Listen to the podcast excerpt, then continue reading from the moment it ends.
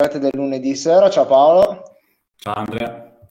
Per ora siamo ancora noi, siamo ancora autodidatti, la prossima settimana tornerà il maestro, ma oggi ci godiamo ancora un po' di libertà. Vediamo, vediamo, vediamo se non ci fa un'imbeccata inaspettata, diciamo. Magari la prossima settimana ci sarà solo lui perché non ha gradito tutta questa libertà. No, vabbè, vabbè, non esageriamo. Va bene, allora vogliamo subito partire lanciati ricollegandoci al tema dell'altra settimana. L'altra settimana abbiamo parlato del, del gas, del mercato del gas, entrando un pochettino in questa, nella situazione attuale del mondo energetico che ci riguarda molto da, molto da vicino, come accennavamo la, la scorsa volta. Questa, questa, settimana vogliamo concentrarci su altre tipologie di fonti energetiche, in modo particolare sul, sull'energia nucleare. Partendo da questo, innanzitutto vogliamo ricordare l'importanza e il tema del mix energetico. Un'importanza e un tema che è diventato molto attuale sicuramente nell'ultimo periodo, dove la carenza delle materie energetiche, soprattutto in Europa, a seguito del conflitto in eh, Russia e Ucraina ha generato e quindi della situazione che stiamo, che stiamo vivendo. Ogni paese al suo interno aveva e ha un mix energetico differente anche all'interno delle stesse fonti energetiche, catene di approvvigionamento diverse. Eh, alcune erano più esposte verso aree geografiche, altre verso altri orizzonti oppure anche in eh, autosufficienza. Eh, sicuramente questo tema qui quindi il tema del mix energetico delle catene di approvvigionamento si lega poi anche al discorso delle energie rinnovabili, un discorso che ormai da qualche anno sta andando avanti con questa intenzione di andare ad affiancare e man mano a sostituire l'energia tradizionale con le fonti più pulite possibile per andare a rispettare anche quelli che sono poi gli obiettivi ambientali e climatici che i vari governi le varie istituzioni nazionali e internazionali si sono date nel corso degli ultimi, degli ultimi anni.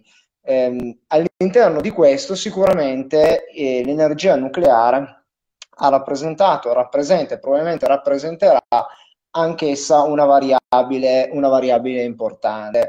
Eh, prima di addentrarci su questo aspetto, volevo citarvi il discorso che stavo facendo sulle energie rinnovabili. Tenete presente che all'interno del mix, quando andiamo a concentrarci sulle energie rinnovabili, le principali fonti oggi presenti derivano da, eh, eh, dall'idrogeno, dal, dal vento, dal solare, dalla biomassa e dal geotermico.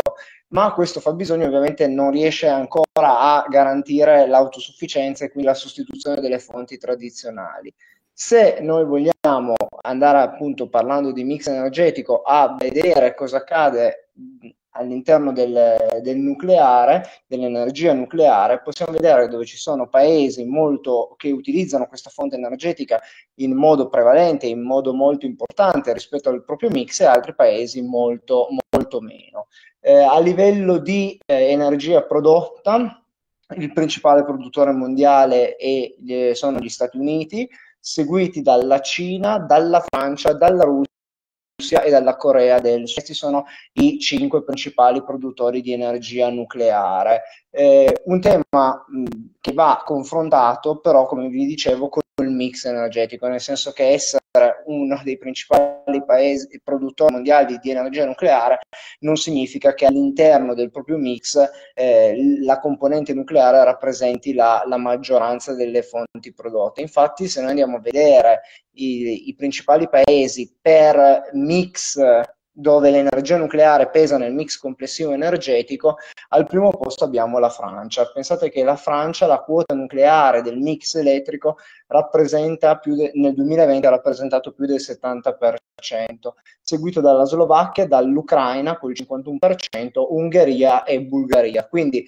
come vi dicevo, il fatto che ad esempio gli Stati Uniti siano i principali produttori di energia nucleare non denota che abbiano l'energia nucleare come principale fonte mix energetico, tant'è che infatti da quel punto di vista lì gli Stati Uniti con l'energia nucleare ricoprono solamente il 19% del proprio fabbisogno, così come anche la, ehm, anche la Germania solamente l'11%. Quindi potete vedere come a, anche a livello geografico e anche tra aree vicine il, il mix energetico sia veramente molto differente. Ehm, questo è un po' diciamo la, la panoramica complessiva. Paolo, adesso io ti chiederei come si stanno muovendo i principali paesi e anche come hanno modificato diciamo, le loro scelte in base all'evoluzione degli ultimi, degli ultimi tempi. Sì, allora diciamo che eh, i paesi mh, si stanno muovendo in maniera eh, molto diversa, no? Quindi parlando della, della nostra Uh, Italia, diciamo che è un tema uh, che è fermo ormai, come dice qualcuno, con le quattro frecce da tantissimo tempo, uh, per motivi politici e per disastri successi diversi anni fa, um, mentre invece nella vicina Europa ci sono situazioni molto diverse. Accennavi giustamente tu a, alla Francia, no? che nostro, i nostri cugini francesi hanno diversi impianti, tre in particolare abbastanza rilevanti alle porte dell'Italia altri paesi europei sono di norma contrari a questo tipo di, energia. Uh, uno tra tutti è il caso famoso della Germania, perché eh, con diciamo, tutta la corrente verde, proprio che è un partito dei, dei verdi in Germania, era stato proprio abbandonato l'idea di eh, utilizzare il nucleare, era già stato scelto di abbandonare il nucleare entro il 2030. Il, che cosa è cambiato? È cambiato che il prezzo del gas è schizzato alle stelle. La Germania è uno dei principali paesi che eh, utilizzavano le, le, risorse derivanti dalla, dalla, Russia. Non so se ricordate le posizioni di Angela Merkel, piuttosto che Nord Stream 1. Era, la Germania era molto favorevole all'azione di questo corridoio eh, per il gas, abbandonando di fatto la parte nucleare. Diciamo che in queste, questi momenti di, di guerra eh, e questi prezzi alle stelle del gas, come, come, dicevo prima, stanno facendo ripensare anche eh, un paese importante come la Germania sull'effettivo abbandono del nucleare entro il 2030. Quindi stanno ragionando se ritornare sul passi e riprendere eh, nuovamente la via nucleare. Come sapete è una questione dibattuta in Europa già eh, dal 2021 e Mm, se ne stava già battendo prima perché si pensava di inserire l'energia nucleare tra le energie green in quanto ehm, ha un, un basso, eh, diciamo, bassa generazione di eh, eh, scorie piuttosto che eh, altri materiali nocivi. Ovviamente c'è il tema delle scorie che non sono così facilmente eh, smattibili, quindi ci sono temi dibattuti da una parte e dall'altra, però eh, diciamo che è una posizione così netta tanti paesi che ce l'hanno. Considerate che, ad esempio, il, diciamo, il Giappone, che ha avuto un, un, problema molto rilevante, molto rilevante, non so se vi ricordate il disastro che c'è stato in Giappone non tantissimi anni fa, eh, nonostante questo, ora il Giappone sta decidendo di ritornare sul nucleare proprio per problemi energetici del Giappone stesso. Quindi eh, per la natura del, delle spese e dei consumi energetici, il Giappone sta ripensando appunto di ritornare al momento sul nucleare. Quindi no, non basta un disastro ambientale per far, eh, diciamo, desistere le persone sul ritorno nucleare. Tant'è che sembra che ad oggi la maggior parte della, dell'opinione pubblica giapponese sia favorevole per il ritorno al, nucleare. Eh, così che anche la Francia, la Francia aveva spento diversi reattori, è logico che fa ancora il 70%, come diceva Andrea, della propria energia grazie al nucleare, ma ha una potenza di fuoco, tra virgolette, una potenza di attivazione di impianti diciamo, superiore rispetto a quella che sta già utilizzando ora. Una, una cosa particolare che eh, magari poi mi mettiamo uh, mappa nei, nei, link, la mappa che abbiamo trovato, dove c'è la, diciamo, il, l'elenco di tutti i reattori con la loro potenza eh, nel mondo, i reattori nucleari in funzione piuttosto che spenti, piuttosto che in costruzione nel mondo, con la loro potenza, vedrete che ci sono delle um, casistiche un po' particolari, come ad esempio gli Emirati Arabi. Gli Emirati Arabi, come sapete, è uno dei principali produttori di petrolio a livello mondiale. Nonostante questo, hanno sostanzialmente ultimato un impianto molto grande uh, nel, nel, proprio paese, che è un qualcosa di particolare dal mio punto di vista, non se lo sarebbe mai aspettato una cosa del genere. Invece ci sono anche uh, queste scelte qua o paesi come eh, la Cina che ne sta costruendo ancora, i paesi come Taiwan che ne stanno costruendo, quindi ci sono oltre um, diciamo, a paesi che proprio sono contro il nucleare, tanta parte del mondo è favorevole al nucleare e sta diciamo, costruendo impianti. Quindi cercando un attimo di rimanere fuori da questioni politiche, perché anche nella campagna elettorale italiana ci sono eh, dei partiti pro e dei partiti contro il nucleare, quello che sicuramente dobbiamo fare è guardarci intorno e vedere cosa stanno facendo gli altri stati, chi è a favore nucleare, il perché e come si sta muovendo, chi è contro nucleare, il perché e come sta decidendo di muoversi. Ragioniamo però, oltre a un discorso di eh, assunzione propria, essere contro un certo tipo di, eh, di energia, anche su quelle che sono le fonti energetiche di quei paesi. Ci sono paesi che sono contro nucleare, ma perché hanno un certo tipo di, eh, di fonti energetiche, altri che sono favorevoli perché ne hanno un altro tipo. Quindi non ci sono soltanto scelte di campo, ci sono anche scelte economiche dentro, uh, dietro questi ragionamenti.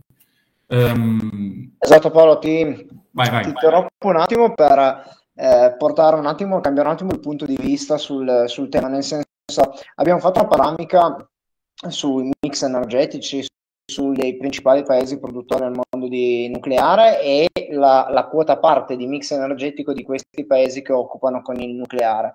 Hai fatto una bellissima descrizione di come si stanno muovendo alcune nazioni, come si sono mosse, come si stanno muovendo alcuni paradigmi che sono cambiati. E questo mi fa ancora, aggiungo ancora un dato che appunto, ripeto, non vogliamo entrare assolutamente nel politico, ma vogliamo sul tema politico della questione, ma vogliamo soffermarci sull'aspetto più oggettivo e sui fatti, sui fatti concreti. Eh, volevo portare un esempio del, di quello che si sta discutendo in Unione Europea circa la possibilità di far rientrare anche l'energia nucleare tra le energie pulite.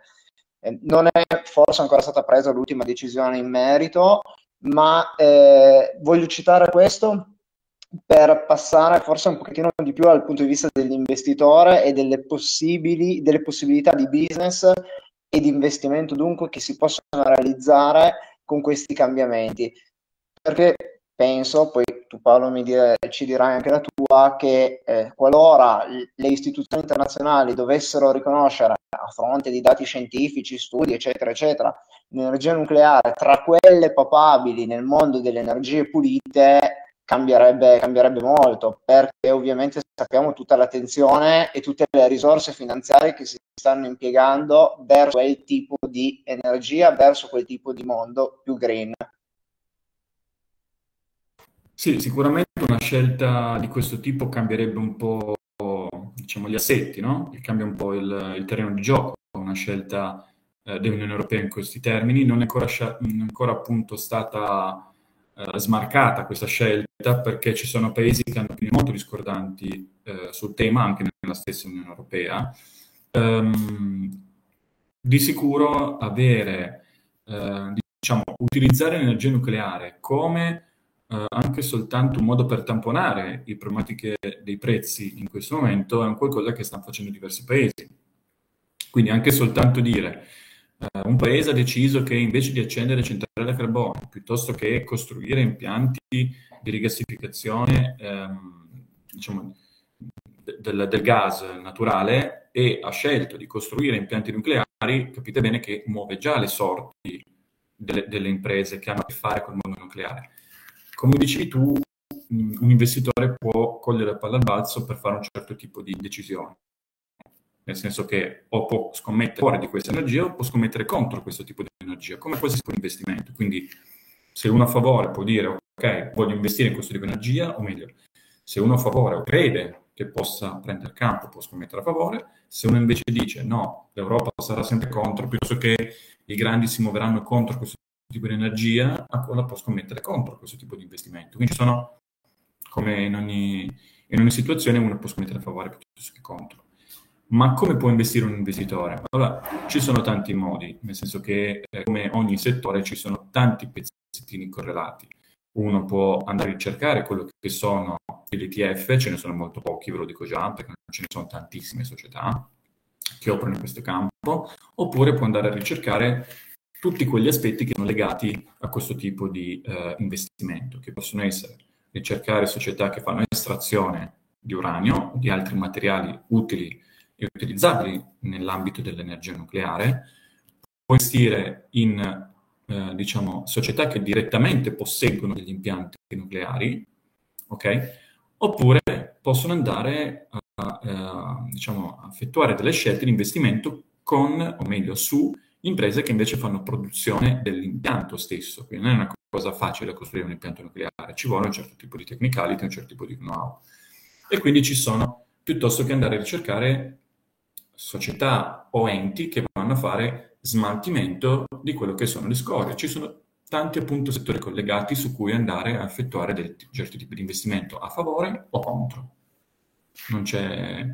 È logico che altri tipi di eh, investimento hanno molte più società interessate. Qui sono società, diciamo, eh, non molto elevato il numero di società interessate, questo, questo è ovvio. Però gli investimenti ci sono. Come vedete, se si muovono paesi come gli Emirati Arabi, come gli Stati Uniti, come la Cina, come la Francia, come la Germania che sta ripensando, stiamo parlando di paesi che o sono nel G7 o sono nel G20 o sono paesi, a parte ovviamente gli Emirati Arabi, ma che possono muovere tantissimi soldi proprio come sistema paese e come utilizzo delle energie o produzione delle energie. Sì, esatto, condivido, condivido appieno e sicuramente eh, forse rispetto ad altri settori più consolidati è un qualcosa un pochettino più nicchia, quindi come stavi dicendo giustamente te, eh, andare a trovare l'occasione di investimento nel momento attuale è un pochettino più difficoltoso e rappresenta un po' più una scommessa, ma come abbiamo visto tanti altri settori, perché erano più legati all'innovazione. Questo forse parlare di innovazione nel nucleare può fare un attimino sorridere, nel senso che non è sicuramente un tema che parte oggi come può essere l'auto elettrica di cui abbiamo parlato tempo fa, No, questo no, però comunque ci sono delle innovazioni anche in questo campo, nel senso che si stanno progettando degli impianti di nuova generazione, ci sono delle ricerche che parlano di utilizzo di, eh, diciamo, di piombo piuttosto che di altri materiali, quindi ci ci sono delle innovazioni anche in questo campo, bisogna più andarsi a ricercare, diciamo, sono meno eh, sulla bocca di tutti in termini pubblicitari, cioè fanno meno scalpore perché sono tecnologie un po' più specifiche mh, che non l'auto elettrica che è, ovviamente essendo un bene di consumo è sulla bocca di tutti, no? Esatto, può riguardare, può, in, un primo, in, un, in un primo momento può, può, sembrare che ci interessi più da vicino, ma appunto è solo una sensazione perché, come abbiamo visto, anche, anche questo mondo poi ci riguarda, ci riguarda direttamente. È ovvio che eh, essendo una centrale nucleare, non un'auto elettrica, gli attori presenti sono numerosi, ma sono ovviamente di entità, di entità diversa oggi. E, ehm, sì, poi anche i tempi di costruzione sono molto lunghi, quindi non è qualcosa che vedi realizzato, è, cioè, non, è molto è diverso come diven- business. Esatto, è in divenire, come, soprattutto per quanto riguarda l'aspetto che citavamo adesso dell'innovazione, della costruzione di centrali di nuova generazione, è, è, ovvio che è un tema completamente in divenire, nel senso che anche eh, qualora venissero approvati i progetti oggi stesso, prima che vedano la luce e inizino a funzionare, passerà del tempo, ma sicuramente le occasioni di business lì collegate ci sono, perché dal momento in cui c'è il progetto, al momento in cui la centrale entra in funzione, abbiamo citato, abbiamo, citavi prima te quanti attori comunque intervengono e oltre ovviamente se ripartono le centrali così quelle funzionanti continuano a funzionare, quelle che si stavano spegnendo le riattivano, il mercato del, della catena di approvvigionamento è destinato a, a, ripartire, però come appunto dicevamo per tutti i settori un pochettino di nicchia, un pochettino più innovativi, eh, bisogna fare le giuste valutazioni e le valutazioni che caratterizzano quei settori, che non sono i settori più tradizionali, più classici, con un andamento più, più stabile nel tempo. Sì, sì, anche perché ci sono situazioni in cui, facciamo l'esempio classico del Giappone, eh, il Giappone ha deciso di riattivare le centrali, ma non è soltanto il governo giapponese che deve decidere, perché ci sono tutte le scelte, eh, diciamo, delle, muni- mm, delle, municipalità del Giappone, quindi dei, dei, singoli comuni, per assurdo, che devono avallare questa scelta fatta centralmente. Anche in Italia, il governo dovesse decidere di riattiviamo la centrale, ok, ma dove? e partirebbero tutti i ragionamenti su questo è il posto giusto, questo no, io non lo voglio, quindi non è un qualcosa così semplice. Diverso può essere il caso eh, che si può constatare in alcuni stati in cui dalla scelta in cui, eh, dal momento in cui è stata effettuata la scelta di fare un impianto nucleare, i tempi eh, diciamo, per la produzione, per la realizzazione dell'impianto e la prima produzione dell'energia nucleare sono stati veramente molto più rapidi, questo, questo va detto.